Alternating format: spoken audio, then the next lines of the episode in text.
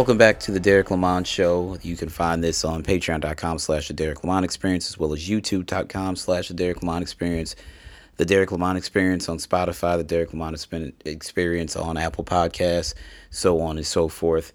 Of course, my name is Derek Lamont Jackson. This is a two part show, but it's all in one episode. I am going to split it down the middle. I only have a few topics I'm going to discuss, and then the latter half of this episode will cover the Game Awards 2002 edition. So I am recording the first part of this on Wednesday night. So there's only a few things I want to talk about. I want to start off with sneakers first. If you are a sneakerhead, the Air Jordan 11, I think they're calling it Varsity Red or whatever. I don't know. It is out this weekend. It's not a full varsity, it's just Varsity Red on the patent leather, Varsity Red on the heel tab. The Jumpman is Varsity Red. Of course, you have the varsity red uh, traction pods. Most people are calling the the Air Jordan 11 cherries. Um, they are available via StockX. If you mix the miss the Nike Shock Drop the week before Thanksgiving, then they did exclusive access. I think the week of Thanksgiving, StockX has some. Some people got their pairs way back in September and October, and then Nike shut that down. Um, there's quite a few websites that do have a pairs available. They are doing a full family size run. This is a full run. This is not a quick strike. An adult sizes only. They're doing a full family size run. So everything from infant through toddlers, through big kids, GS, through men's sizes. So um, I would tell you guys this. By the time you hear this, if you're not listening to it on Patreon, everybody on Patreon gets this episode Friday morning. Everywhere else, we get it Saturday morning. So by the time you get this, the the sneaker will actually already be out. So I hope you guys snagged a pair. If you didn't get early access or anything like that, um, I will keep my sneaker blog updated. I will put the link in the episode details. I always kick out information on sneaker releases and stuff. Well, I don't always, but I'm going to. I'm going to start keeping you guys more up to date. I got really busy, so the blog got a little neglected for a while. So just to kind of give you guys an update on things going forward. In other sneaker news, uh, one of the big releases of 2023, the Air Jordan White Cement 3 reimagined in kind of the same fashion of the Air Jordan 1 Lost and Found, where the mis- uh, mismatched box tops, the orange Nike box top with the black Nike shell box, uh, the the invoice and stuff like that. Um, they're kind of doing that with the Retro 3, except I don't. It's not going to come with the invoice and all that stuff. It is going to come in a weathered box. So the box condition will be good, but they're going to make it look like it's weathered and aged and stuff like that. So these sneakers are like we started seeing pictures pop up, and if you go to Insole Unfiltered, I did post on there uh, we start seeing pictures pop up. So I'm like, okay, so somebody's got their hand on a pair, which isn't really that uncommon at this point. However, some people have pairs for sale already, and I've seen them. I've seen the price, and absolutely not. So I wouldn't want to pay three seventy five to four fifty or anything like that. But I did see a video. It is on the Insole Unfiltered blog. So if you want to see them, you can check them out there. I will tell you this Guys, the sneaker looks absolutely fucking fabulous. I sent it to Sterling and Jasmine, and we both agreed this is an absolute cop. These are a must. Um, I sent to Sterling. He's like, "Oh, these motherfuckers are de- definitely cop." Jasmine's like, "Oh, these are instant. I have to have these." We we all three felt the same way. So hopefully, I can score a pair. I'm not sure. The street date is March 11th of 2023, but it seems that early access to the sneakers are available. So if you want a pair, I will keep you guys up to date and abreast on Insole Unfiltered. I promise I'm going to do this and with update upcoming releases and things like that. Um, the Air Jordan 12 taxi, there's a black taxi out there now. Uh, the black in Columbia Air Jordan 13s, they look really nice. It just looks like a a Columbia blue version of the third of the red 13. So instead of the black, I'm sorry, instead of the red where the red, the red other red playoff 13s because technically those are playoff 13s as well, but everybody calls them the Breds. Instead of where it's red on that sneaker, it would be blue. And they look absolutely phenomenal. And if you go to insoleunfiltered.tumblr.com, I do have pictures of that sneaker there as well. So that's coming up.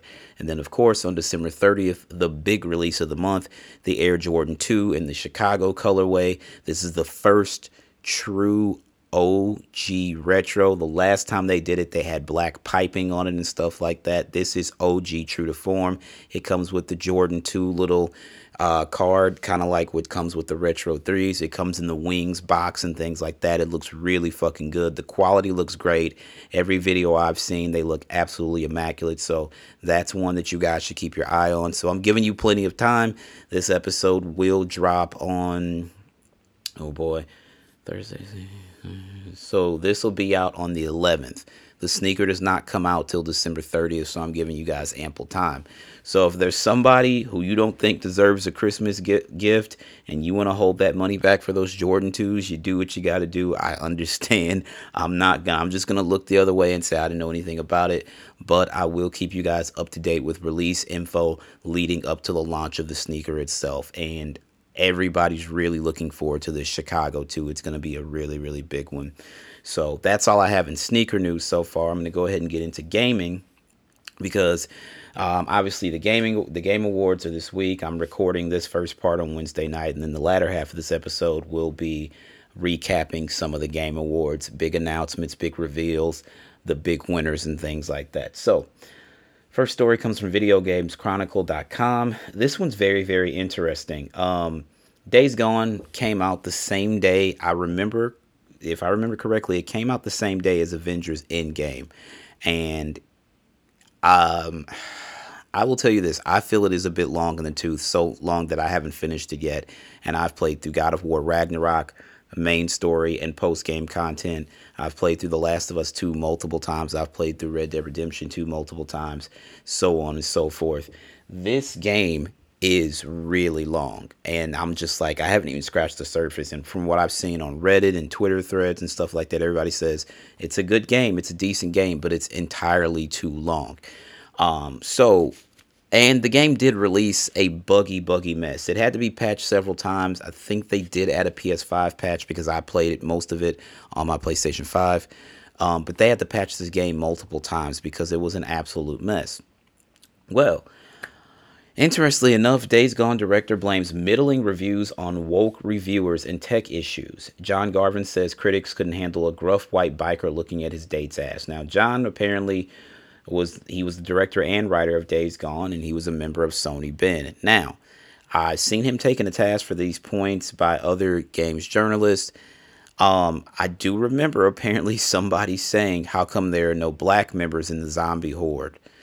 And people feel like that is a very woke comment to which i have to say yeah it kind of is. Like zombies a zombie. Does it matter if they're white black or whatever? And then some people saying where well, they shouldn't have children because nobody wants to kill a kid even if it is a zombie. To that point it's a video game.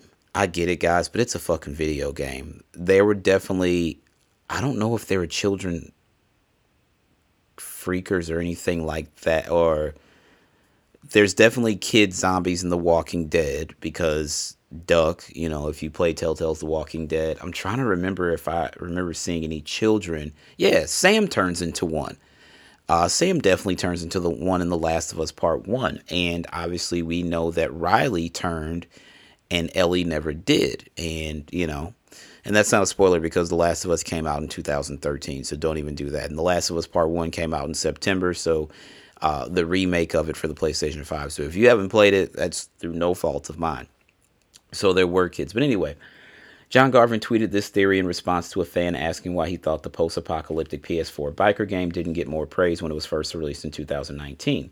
Quote, three reasons, Garvin replied. One, it had tech issues like bugs, streaming, and frame rate. Well, you can't blame the fans for that. That is a issue within Sony Bend itself. Let's be very, very clear about that. Number two, it had reviewers who couldn't be bothered to actually play the game. Three, and and three, it had woke reviewers who couldn't handle a gruff white biker looking at his date's ass. Well, it was actually his wife and all the the flashbacks. And the guy that rides around with him is his brother-in-law. Quote, woke is a term that originally referred to those aware of social injustices such as racism, sexism, and all of other forms of discrimination. In recent times, however, it's been adopted as a catch all term by right leaning people to refer to those who favor progressive political ideas. Days Gone currently has a score of 71 in the review aggregator Metacritic. Numerous similar PS4 console exclusives scored somewhat higher, such as Ghost of Tsushima, earning 83. uh, which is low considering how gay how good that fucking game is. Like if The Last of Us 2 doesn't come out a month before that, or if they don't even come out in the same year, I think Ghost of Tsushima definitely wins Game of the Year that year. That game was phenomenal. And I think the only thing that stopped it from winning Game of the Year was The Last of Us Part 2. I recently played it and I was just like, I forgot how good this game is. So Sorry, I was taking a drink. I'm surprised that Ghost of Tsushima is only at an 83 on Metacritic. And anyway, Sony Santa Monica's God of War reboot receiving 94. Uh, and God of War Ragnarok is currently sitting at 94 on Metacritic as well. Garvin's latest claim has sparked backlash from both members of the game's media and fans of the series who responded to his tweet negatively. One response read, Come on, John, woke, you're better than that. To which Garvin replied, Nope, I'm really not. If a, if a reviewer objects to a character because of identity politics, I call that woke. How am I wrong? You're wrong because being woke as a black man, I'm going to tell you it's about us noticing how we, as disenfranchised black people and other members of people of color, indigenous people, Asians, uh, Hispanics, etc., etc., we don't get the fair shake that our white counterparts get. I'm sorry, that's just the way it is. Whether you guys want to admit it or not, that is the way it is. Let's be completely freaking real about this, all right?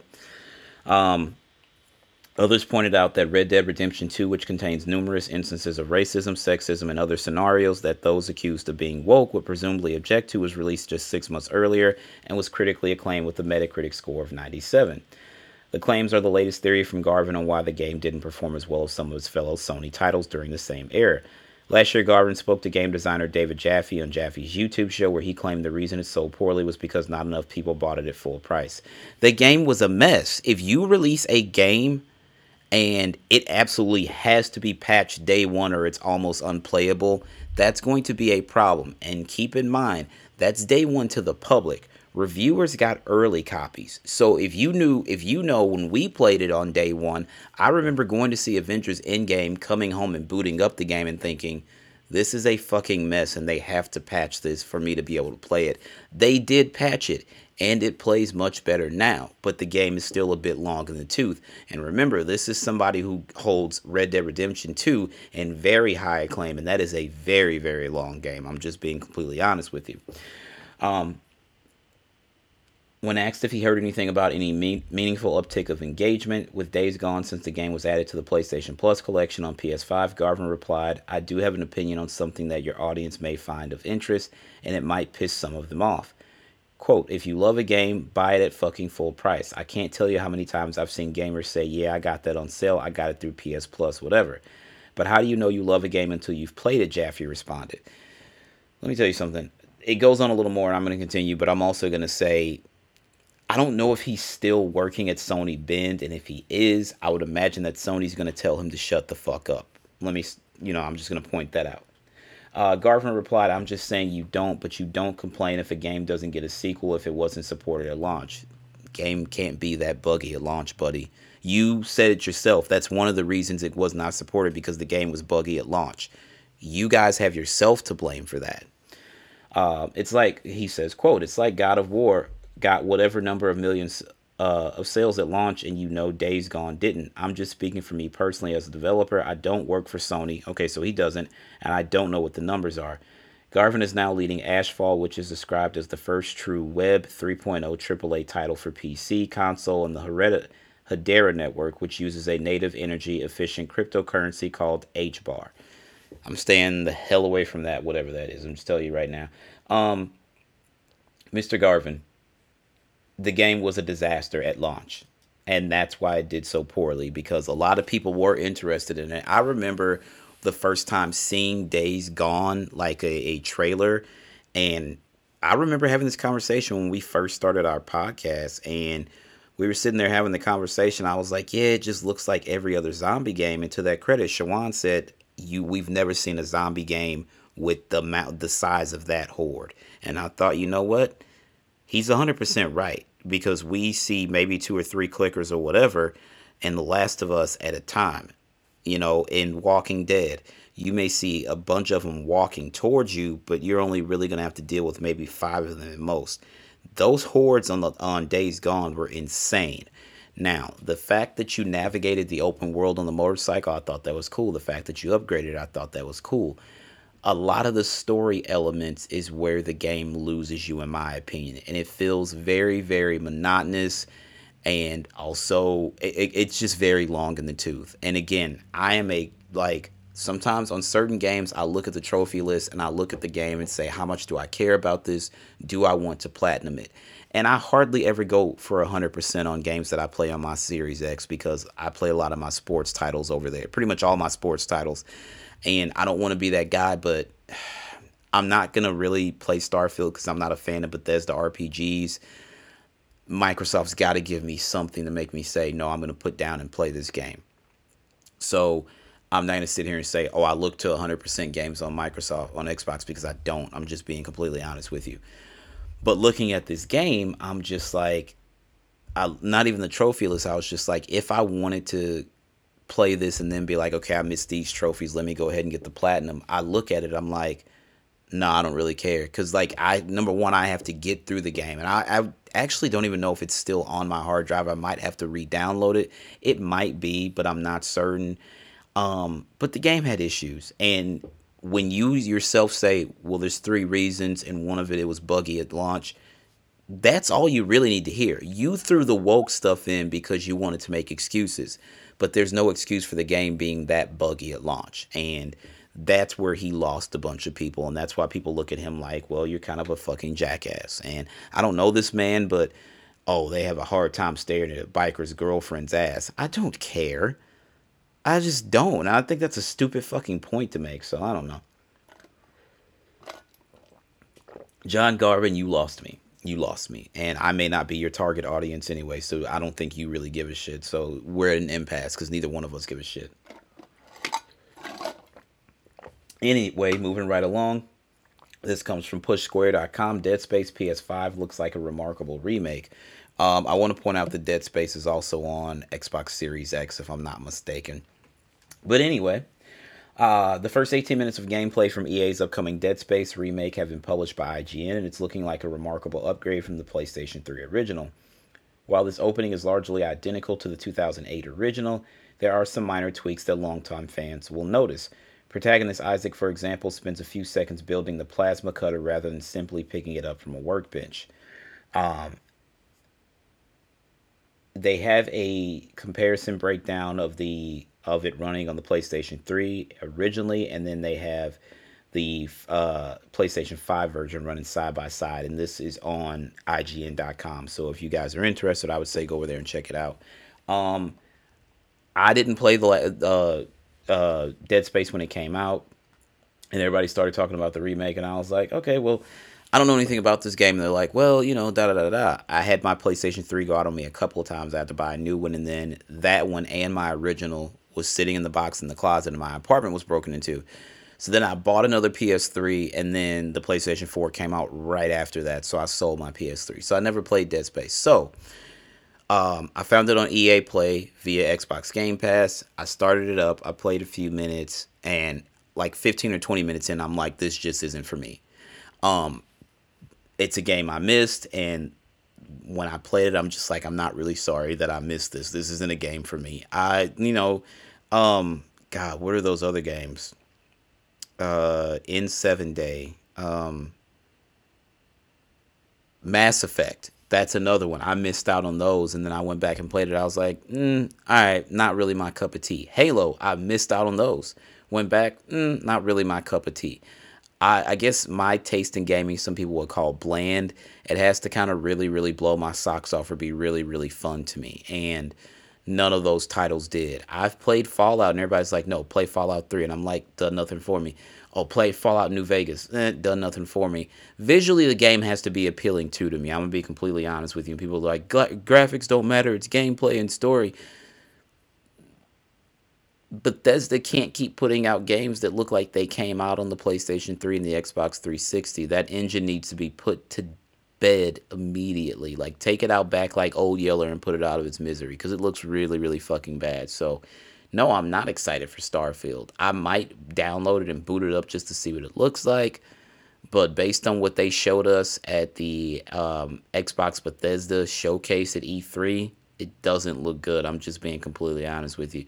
The game could be a drastic overhaul by the next time we see it, but based on what they showed then, I, I know a lot of people who are strictly in the Xbox community, they were really upset. Like, this is not good. This doesn't look good.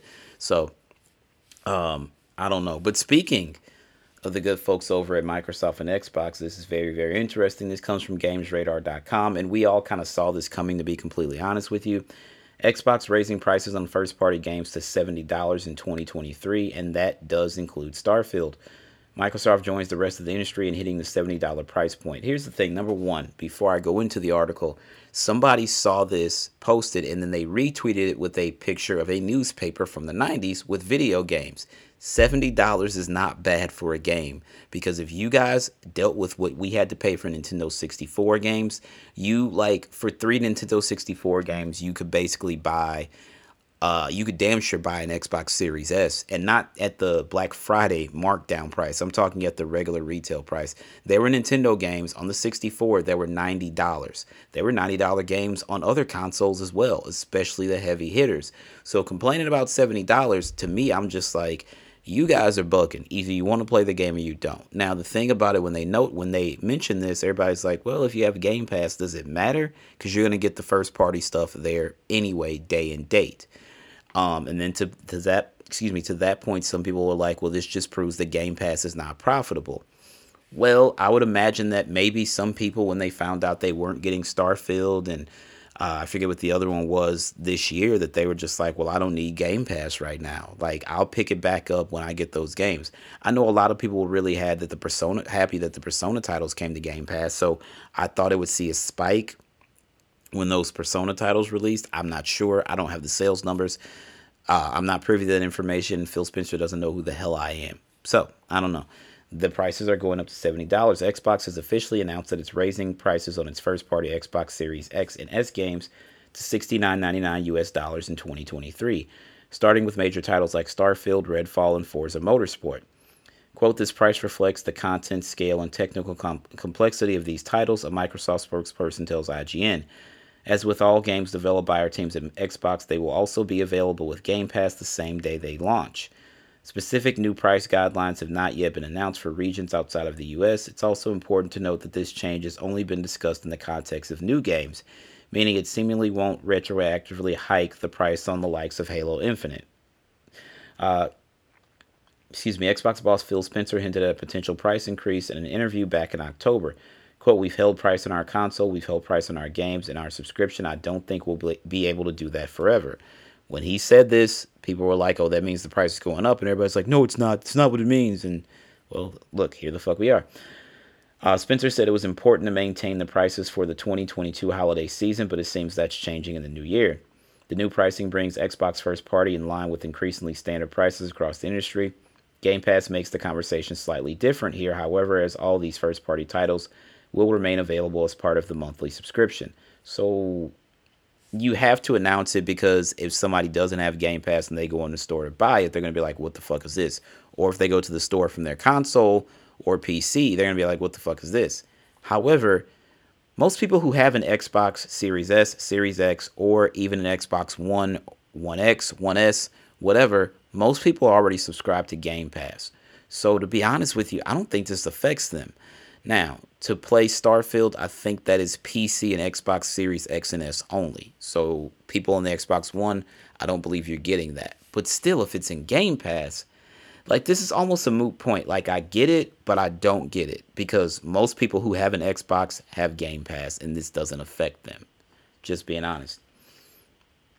Uh, that said, we don't know how long Game Pass pricing will remain stable either. While gaming subscriptions have not been as well tested as film and TV streaming just yet, we've seen streamer after streamer launch at a very cheap price to entice new subscribers and then increase those costs once users are on board. A Disney Plus price hike hit this week. That's right. It went from 7 to 10.99. I was like, "Damn, the whole extra buck, 11 bucks, that's nut." I, I didn't notice it until I looked at like my my Apple subscriptions and I was like, "Holy shit, that's nuts. They they really did that." And Netflix has just begun to offset its increasingly exorbitant costs with a cheaper tier called Netflix, Netflix Basic with ads. Xbox has made no announcements regarding increasing the price of the consoles themselves. PS5 prices increased throughout much of the world in 2022 due to quote global global economic environment including high inflation rates end quote. Sony said at the time though those price increases did not affect the console in the US. Um I mean it's inevitable. The thing is generally you this is the time of the year you're going to see the prices decrease because of the holiday. Um, you the best time to sell consoles is Christmas. We all know that. Um, however, yeah, I'm still on the fence about this one because again, most people that have an Xbox have Game Pass. So how are they really really affected by this? If you have an Xbox and you do not have Game Pass, then obviously yes, this will affect you. Um, this is just interesting to me. I don't know how what they plan to accomplish with this and if this also means the Game Pass is going to see a price increase within the new within the full calendar year, you know, from here till this point in 2023. But I would imagine you have to offset the cost. So if you put those games out 70 bucks, you could be like, yeah, you can play this for $70 or you can subscribe to Game Pass and play it for free and play a bunch of other fucking games for free. All this back catalog Halo stuff, all this back catalog Gears of War stuff, all this back catalog Forza and Forza Horizon, and then all this back catalog of EA's best titles and things like that. Need for Speed, not the current Need for Speed, but other stuff. Battlefield, old Battlefields and stuff like that. So I feel like that would offset the cost. But again, what it all boils down to and comes back to is the fact that most people that own an Xbox subscribe to Game Pass. So what are they hoping to see price wise as far as an increase and stuff when it comes to this price change. I don't know. We will definitely monitor that for you. But that's the end of part one of the podcast. We are going to take a very, very quick break and I'm going to snap my fingers and it's going to be part two. Just like that. Okay, guys, so before I get into the Game Awards stuff, I do want to talk about a story that happened earlier today. Um, this is very, very important to the Microsoft Activision Blizzard situation. So, the FTC, aka the Federal Trade Commission, sues to block Microsoft's Activision Blizzard acquisition. The U.S. Federal Trade Commission announced it will seek to block Microsoft from acquiring Activision Blizzard, saying Xbox would, quote, gain control of top video game franchises and harm competition by denying or degrading rivals' access to popular content. Agency notes that Microsoft decided to make several of Bethesda titles, including Starfield and Redfall, Microsoft exclusives, despite assurances it had given to European antitrust authorities that it had no incentive to withhold games from rival consoles. Um, wow. So I, I see a lot of people online like this is ridiculous and blah blah blah blah blah. This, that, and the third. Um, I just uh. There's more tweets apparently. So there's, oh God, there's a whole thread. I'm going to go through it really quickly.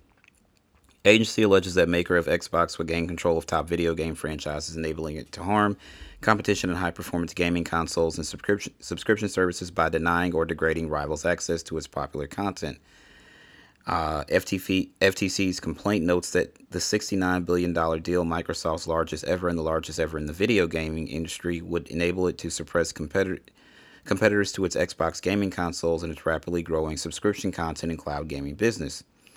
The agency's complaint also points to Microsoft's record of acquiring and using valuable, valuable gaming content to suppress competition for rival consoles, including its acquisition of ZeniMax, parent company of Bethesda Softworks, a well known game developer. Again, agency notes that Microsoft decided to make several Bethesda's titles, including Starfield and Redfall, Microsoft exclusives, despite assurances it had given to European antitrust author- authorities that it had no incentive to withhold games from rival consoles. With control over Activision's blockbuster franchises, Microsoft would have both the means and motive to harm competition by manipulating Activision's pricing, degrading Activision's game quality or player experience on rival consoles and gaming services. According to the FTC, alleges the tech giant could also change the terms and timing of access to Activision's content or withhold content from competitors, entirely resulting in harm to consumers. Um, so this is very very interesting.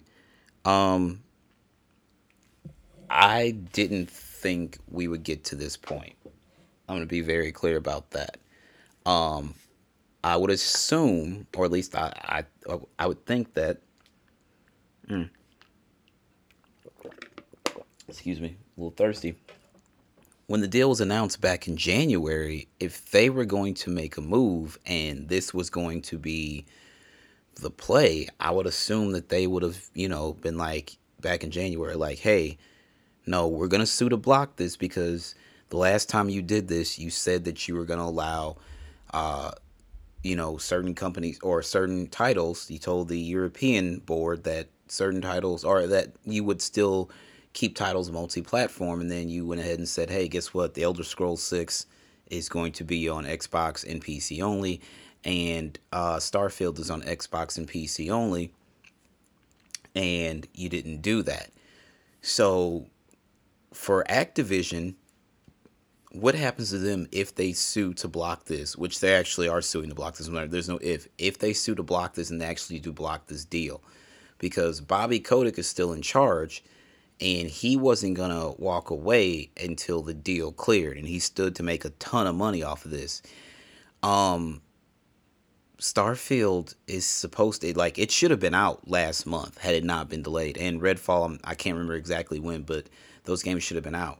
Um those are still coming because they have ZeniMax Bethesda. But the Call of Duty stuff, Crash, uh, it was interesting. I'm going to get to this in a second. Uh, Crash Bandicoot, for instance, generally known as being birthed on the PlayStation. It was, you know, for a while there, Sega had Sonic and Mario, uh, Nintendo had Mario, and PlayStation had to find a mascot for that first run of PlayStation consoles, and it, you know, basically was Crash Bandicoot. And then because it's an Activision property, but Naughty Dog just developed the game, it now would belong to Xbox. So I'm just it's it's very interesting that here we sit in December, uh, December of 2022, and the deal was announced January of this year. That why now at the end of the year we just finding out the FTC's like, no, you guys aren't doing that. We're not allowing that to happen. So psh, we're gonna put the kibosh on that really fucking quick. So um, this is interesting. Obviously, I'm seeing some outpour online from people on both sides of the console wars. You guys already know my point on that and how I feel about that, so there's no point to even talk about it. But um, this is very, very strange. I guess I don't know. I'll say it's strange. I just didn't think it would come to this. I figured if the FTC was going to get involved, they would have gotten involved when the deal was announced. Um, so I don't recall the the ZeniMax acquisition facing this kind of an opposition. So I'm not going to say it's dead in the water, but this may take a lot longer than we thought. This may definitely take longer than we thought. Um, if the Federal Trade Commission is involved, you know, everybody like, oh, it doesn't matter. They're going to look like clowns in court when they lose. I'm telling you guys right now, if you're one of those console war people and you're like, no, the FTC is da da da da, you say whatever you want about the Federal Trade Commission, but if they get involved at this level, this is not as easy as, you know, ABC, one, two, three, or snapping your fingers. This one's going to get held up for a minute. It could be a minute. So, um, I think Sony, you know, having, you know, their stance about Call of Duty and its availability on PlayStation going forward, I can't say that's a huge part, but I also can't say that it's not a huge part of why this is happening but it's the things that they say in the tweets that kind of direct without them saying the name the competitor limiting uh you know certain games from the competition and competing consoles. Well what is the biggest game we've been talking about? I don't really play a lot of the other stuff that activision blizzard has. I've played a little overwatch and i'm trying to think of what else but generally the the flagship title for me is call of duty so when I look up and I see it, it's like, will it affect me? Well, no, because I have an Xbox Series X. So I'm good to go if they were. And that's why everybody's like, well, you don't get involved and don't you have anything to say? No, because I didn't lock myself into one ecosystem. I have a PlayStation 5, I have a Series X, I have a Switch. I got to get my PC up and running or get another one. It is what it is. But I didn't lock myself into one ecosystem. I knew where I wanted to play from day one, and I wanted to play everywhere. So to those of you who are just like, this is ridiculous, and I could name names, but I'm not going to do that. Like, that's what y'all do. That's not my place. Um, I simply don't care enough to get into an argument with you guys over something this trivial, especially when I don't have any stock in Microsoft. I don't know if any of you guys do, but it just isn't going to do me any good to be like, oh, well, you're a pony or you're a bot and this, that, and the third, because I simply don't care enough. I'm just telling you guys that right now. So, without further ado, we're going to go ahead and get into what we're here for. Uh, the second part of this episode, of course, I told you it was going to be about the Game Awards, but that was gaming news that dropped today. I recorded the first part of this episode last night, so you know there was no way I was going to put this episode out and not address that. So here we go. Also, really quickly, um, there's some college football awards that have been given out tonight. They used to have the Home Depot Award Show on Thursday, and then the Heisman would be Saturday. Um, it's trending more and more towards Caleb Williams walking away with the Heisman on Saturday night. If I had a vote, it would go to Caleb Williams. Um, if I was a betting man, which I'm not, I would say Caleb Williams, but we shall see. But anyway, let's get into the Game Awards 2022. I had to go through and highlight some of the awards because I wanted to talk about some of the stuffs. Um, Hades 2 is an active development. That was one of the world premieres that we saw tonight. Um, it looks a lot like Hades One. I, at, at first, I, I was just like, okay, what is this? And then I was like, oh, this looks a lot like Hades. And I was like, is it a Hades spinoff or is it a sequel or like? And then I saw and the more. I'm like, okay, okay, yeah, this definitely this is definitely Hades. Like I can tell by you know the UI and stuff like that. And then it was like, yep, Hades 2. So I have no problem with this. I actually really enjoyed Hades. Um, I streamed some of it like a year or two ago, a year ago, something like that. Um, but um, I really enjoyed the game, so I'm very, very interested to see more of it. I don't think they gave us a definitive date. Or if they did, I didn't put it down, but uh, we are getting Hades 2, so I'm really, really psyched about that. Um, and then they showed another game called Judas. Um, I forgot who that's coming from. I, I, can't remember. I didn't actually put it down. Uh, Hellboy Web of Weird. Uh, Web of, I guess that's weird. That is coming to Steam, PS4, PS5, Xbox One, Series X and S, as well as the Nintendo Switch. So that should be really interesting, especially if you're a Hellboy fan. Um, I'm hoping it's a comic art style. That's what it looks like. It definitely looks like Hellboy comic art style, so that should be very interesting. Um, fresh off the heels of Bayonetta 3, just within the last month or so, we've got a new Bayonetta title coming in March of 2023 Bayonetta Origins, Cereza and the Lost Demon. Again, that's coming in March of 2023. Um, it's kind of got it, it's completely different from the Bayonetta franchise that you guys know and love. It looks kind of cell shaded to a certain extent, so uh, that's very very interesting. I don't know if you guys like. I know a lot of people are really really into into Bayonetta, so be on the lookout for that. Uh, Among Us got a new game mode on December 9th of 2022, hide and seek. So you, as you guys are listening, uh, that would be available now. Um, if you're into Among Us, go ahead and play it. I'm not really that big into it. I tried it once and it, I don't know. I feel like Among Us and Fall Guys were really, really hot for a moment. I think some people still play, but you don't see the same interaction, I guess. Um, I remember when I don't want to call them a fad, but I remember people thought Fortnite was going to be a fad and it's continued to grow and grow and grow. But I think a lot of that they achieved through licensing deals. And in Among Us, they have they do have licensing deals, but it's just the costume for your little character. Whereas in Fortnite, you can be Captain America full skin. You can be uh, the Thanos full skin. You can be Peter Quill. You know, for one season, you could be any member, damn near any member in, in the Marvel comic family, and then uh, Batman and the Joker and Harley Quinn and so on and so forth. So I think that uh, the people over at Epic Games have mastered licensing to a higher degree. And I think that's why Fortnite is still going pretty strong. But Genshin Impact is picking up steam. So we're to get to that in a minute. Um, Street Fighter 6 saw some gameplay of that tonight, and no, I'm good. I'm really good. Mm. I'm really thirsty. Sorry, guys.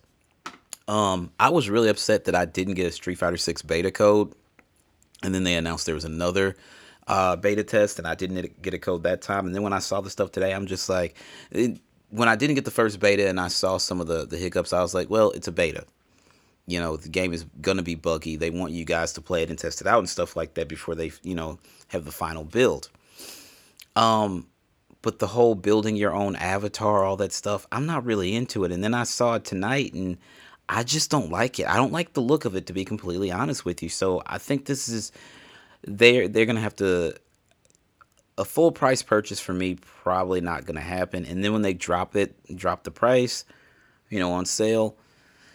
By the time I would get it, so many people would have mastered it. So I don't know. Um, I'm just kind of now at this point waiting for either the next Mortal Kombat title or the next Marvel vs. Capcom. But since Capcom is giving us Street Fighter 6, uh, who knows when we're going to get another Marvel vs. Capcom? The last one was Marvel vs. Capcom Infinite, and that one didn't perform too well because they tied it heavily into the MCU. Um, I know it didn't perform too well. I actually had it for PlayStation 4, and then there's a whole ordeal. I had it on disc, one of the few games that I actually had on disc, and it got tossed out. So there's that. Um, but yeah, Street Fighter Six in my it doesn't look good to me. I know that I I don't represent the masses. I'm just saying for me, I don't think it's gonna be a purchase. And the more I see of the game, I'm just like I don't really like this. I really don't. And to be honest with you, Street Fighter Five, I'm not gonna say a lot of people were like, how can you release an unfinished game? Unfortunately, that's the world we live in now. They're because they can patch a game whenever they want. They're releasing games almost half baked. Um, some of them will leave like grayed out areas and stuff like that, and you're like, okay, so they're gonna patch it, and there's gonna be a new character there, there, and there, and at least they're kind of letting you know, letting you know by doing it that way. But they're releasing a lot of games basically unfinished, and then you get a day one patch or a day two patch or whatever. Um, you get a patch for New Game Plus and this, that, and the third, but this one just doesn't look like one that I'm gonna be in, uh, spending my time on. So, um. the legend Kevin Conroy, who passed away uh, very recently, we do know that he will now reprise his role as Batman in Suicide Squad Kill the Justice League. Um, the interesting thing about this is obviously Arkham Knight, Batman dies, and Gotham Knights picks up like right after that, if I'm not mistaken. I didn't play it. You know, the frame rate issue for me, I was just like, yeah, I don't know about this. But anyway, um, for Conroy to have voiced it, they said this more than likely, I believe, is his last work, you know, before he passed away. But number two, again, we know that Batman Bruce Wayne dies in Arkham Knight. So this has to take place before Arkham Knight, I would imagine. That's the only way it makes sense. Or if they're just trying to say they're not in the same universe, which I doubt, like, that would be really, really interesting if that's the way they decided to go. But um, obviously, we want to say rest in peace again to Kevin Conroy absolute legend. Um, you know, he is the iconic voice of Batman. Um, especially in the animated universe and in the gaming universe. Like obviously you have Michael Keaton who did what he did, and you have uh, Christian Bale who did what he did, and now Robert Pattinson and this, that, and the third. Um, but when people think of the voice of Batman, they definitely think of Kevin Conroy. So rest in peace to him and condolences to his family still as always. Um, other than that, we did get to see, and a lot of people were like, I think it's a bit early for Death Stranding 2. I don't see it happening, this, that, and the third. And guess what? Kojima came out and gave us Death Stranding 2 trailer. Um, it only showed PS5 at the end of the title card. It is being developed for PlayStation 5. I would imagine it's going to be a timed exclusive and some point show up on PC. Um, I don't know if Death Stranding is going to show up on Xbox. We don't know, but um, this it, it looks good. I will say that. I you know like Death Stranding is a weird, weird game, and there's some cool shit that happens, but the beginning of the game, basically being a FedEx worker, is really, really boring and mundane and, and stuff like that. So I'm just like, if you can make it through all that stuff, you're gonna see some cool shit. But that's a huge if. I know I put the game down for a long time because of all the fucking package delivery stuff. But um, interestingly enough, he wrote the story before the pandemic, but due to the pandemic, he actually scrapped it and rewrote the whole story. And then he jokes that he didn't want to predict the future anymore. Like he kind of predicted the pandemic. So I thought that was very interesting. And Kojima's a legend. And um, I don't know. This this is interesting because we know he made that deal to make that cloud based game with Microsoft, and I don't know when that's coming. And uh, not for nothing, a lot of people, especially Xbox fans, I saw were like, "This is absolutely ridiculous that Phil was there and Microsoft showed off nothing tonight." Um, Hellblade 2, I know a lot of people thought that would have been out by now. You know, they they started a Microsoft ad, and I was like, you know, the last time at the Game Awards, like Phil basically hijacked the stage when when they went through rehearsals. He showed a trailer about Game Pass, and then when the live show came up, he showed us the Xbox Series X, and Geoff Keighley didn't even know what was happening. So I was like, maybe Phil could shock us again. Phil didn't. It was a commercial for Game Pass this time. It was 100% a commercial for Game Pass. Um, I guess in the current situation with the Activision Blizzard acquisition still hold being held up, maybe it's not a good time to roll out trailers for some big heavy hitters and stuff like that because then the FTC could look at you some kind of way. So I guess I kind of understand that. Um, but I know a lot of people or like a lot of people who are strictly Sony fans were like, you guys are done. Like your man was there and showed nothing. And then a lot of people who are Xbox fans as well were like, I cannot believe Phil sat there in the audience and had nothing to show for us. This is absolutely insane. So, um, yeah, I don't know when that Kojima Xbox game is coming, but again, Death Stranding 2 does look good. Uh, they're just shortening shortening it to DS2. But we kind of knew because I think it was Norman Reedus that kind of blabbed by mistake that there was a sequel. So I think that then the talk started to happen, and I'm just like, well, we don't know, we don't know, we don't know. But now we have confirmation, and we do know we are getting Death Stranding 2. So that's very interesting. Um, the Forspoken demo is available on the PlayStation Store right now my PS5 is on. I'm sitting right in front of it recording, and I went to the store, and I'm just like, do I want to put this demo or do I not? And I guess at some point I am going to go ahead and download the demo um, and see if I like it enough to actually invest in Forspoken the game. Um, I know a lot of people are really, really into it, and they've been hitting me like, "You got to get Forspoken," and I'm just like, I don't know yet. Oh my god! So, sorry, I saw something on TV, but uh, yeah, I don't know. We'll see. I, I I'll go ahead and get the demo, and I'll let the demo decide for me. Um, other than that, Tekken 8 world premiere. It was a cinematic, no gameplay, not that I saw anyway, unless I turned my head and there was some. Um, but I, I can't judge it off a of cinematic, and that's the problem because there was a lot of times where they would get on stage and show these cinematics and be like, "That game is going to be awesome. It's going to kill. It's going to kill. It's going to kill," and then the game was terrible. I remember them showing us a cinematic for uh, Cyberpunk 2077, and then when the game came out, it was a buggy fucking mess. I remember them showing a cinematic for Halo Wars 2, and I didn't know that Halo Wars was a strategy game. I just thought it was part of the standard Halo franchise. Like, you know, you know, an FPS, and then I saw some gameplay, and I was like, "What the fuck is this?" And somebody's like, "It's Halo Wars 2. and I was like, "This ain't." And they were like, "That was just a cinematic. Like, it's not, you know." That is not Halo Wars at all, and I was like, okay, I'm glad I knew that before I spent my money because game. I don't know even know if Game Pass was out at that point. It may have been coming, it might have been, but I don't. I don't know. It wasn't. Surely it wasn't what it is now. So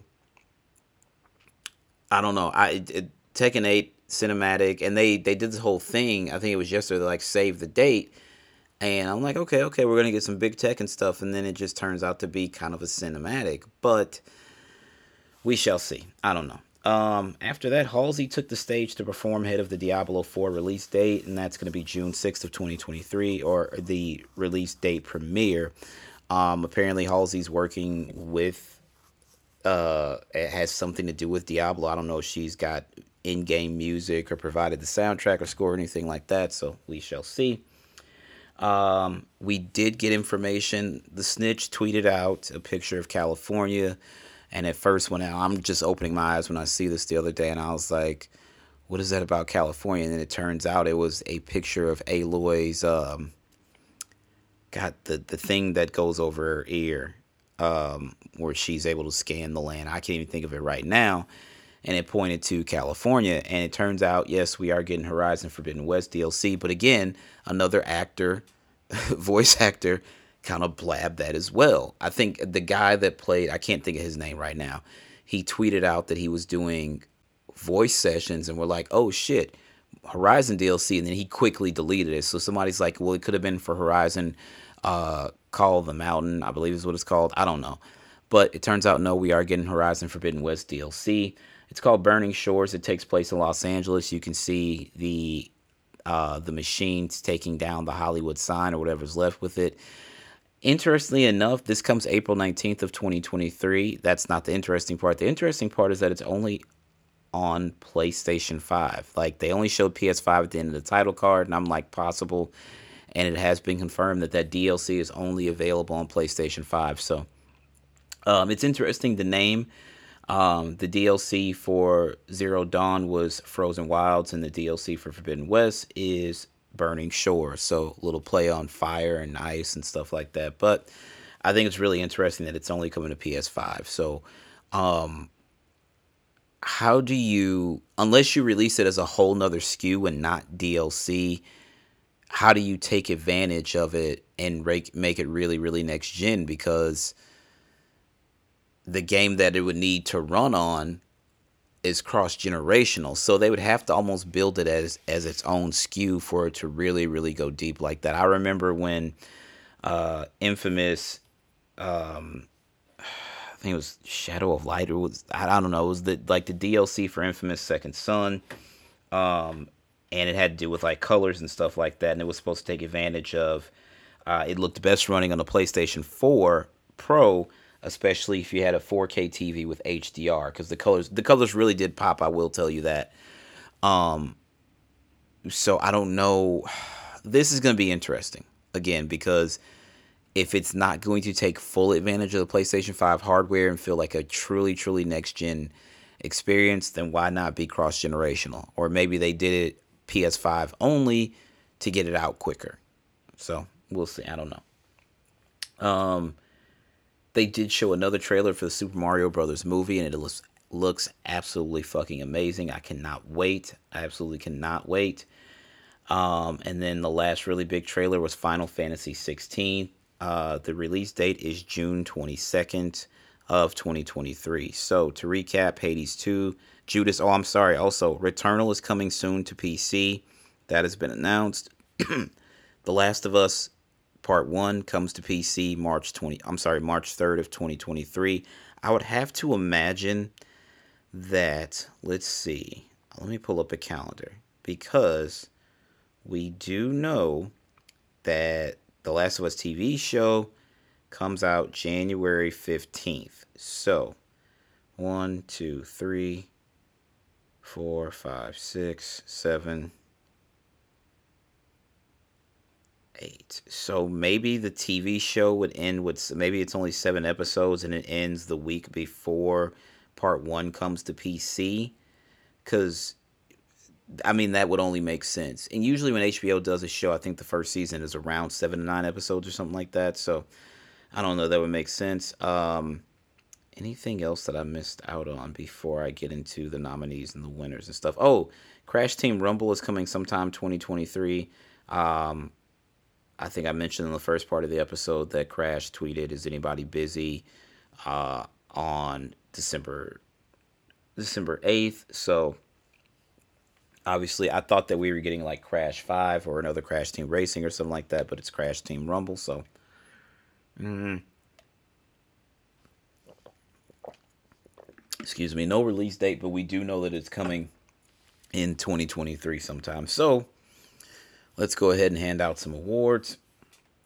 Um, best family game, Kirby and the Forgotten Land. I didn't go through all of them. I'm just telling you, I'm picking out so like the esports ones. I'm not gonna lie, I didn't get those. Those were in the pre-show. So, uh, best family game, Kirby and the Forgotten Land.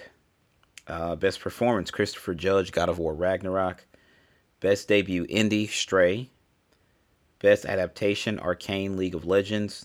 Uh, I think it's consider is it considered an anime? I don't know. I don't know. But Arcane League of Legends won Best Adaptation, Best Narrative God of War Ragnarok, uh, Best Art Direction Elden Ring, Best VR AR Game Moss Book Two, Best Sim Strategy Game Mario plus Rabbids Sparks of Hope, Best Community Support Final Fantasy XIV, Best Game for Impact As Dusk Falls, Best Sports Racing Game Gran Turismo 7, Best Multiplayer Game Splatoon 3, Best Audio Design God of War Ragnarok. I thought for sure that was going to go to Call of Duty Modern Warfare 2, no liar. Content Creator of the Year was Ludwig. I'm not sure who that is, but that's who won. Most anticipated game The Legend of Zelda Tears of the Kingdom. Best Action Game Bayonetta 3. Best Score and Music God of War Ragnarok. Innovation in Accessibility, also God of War Ragnarok. Best RPG Elden Ring. Player's Voice went to Genshin Impact. Best Action Adventure Game God of War Ragnarok. Best Ongoing Game Final Fantasy XIV.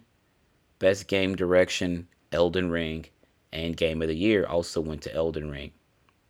Now, I'm not going to lie even though Sony owns a very very small percentage of From Software, so they can kind of you know congratulate themselves because I don't know if they paid any production costs or anything like that. But if you invest in the studio, I would excuse me assume that there has to be some part of your money that goes to you know production of major titles. Also, um, Bandai Namco and From Software showed off uh, Armored Core Six, so if you guys are excited about that, you're excited about that.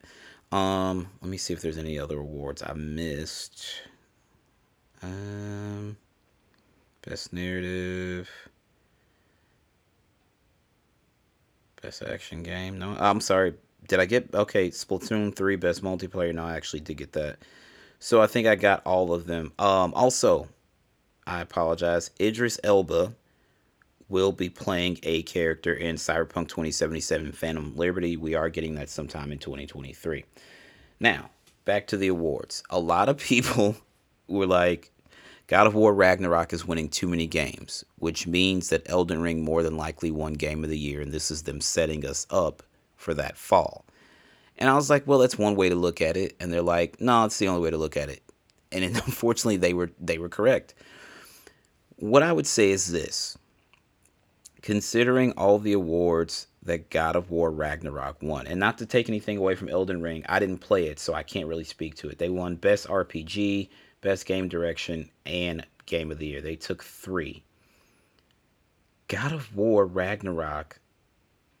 Oh, I'm sorry. They took four. They took Best Art Direction. So God of War Ragnarok won one, two, three, four, five. So they beat them by one, but Elden Ring took the big one, which was Game of the Year.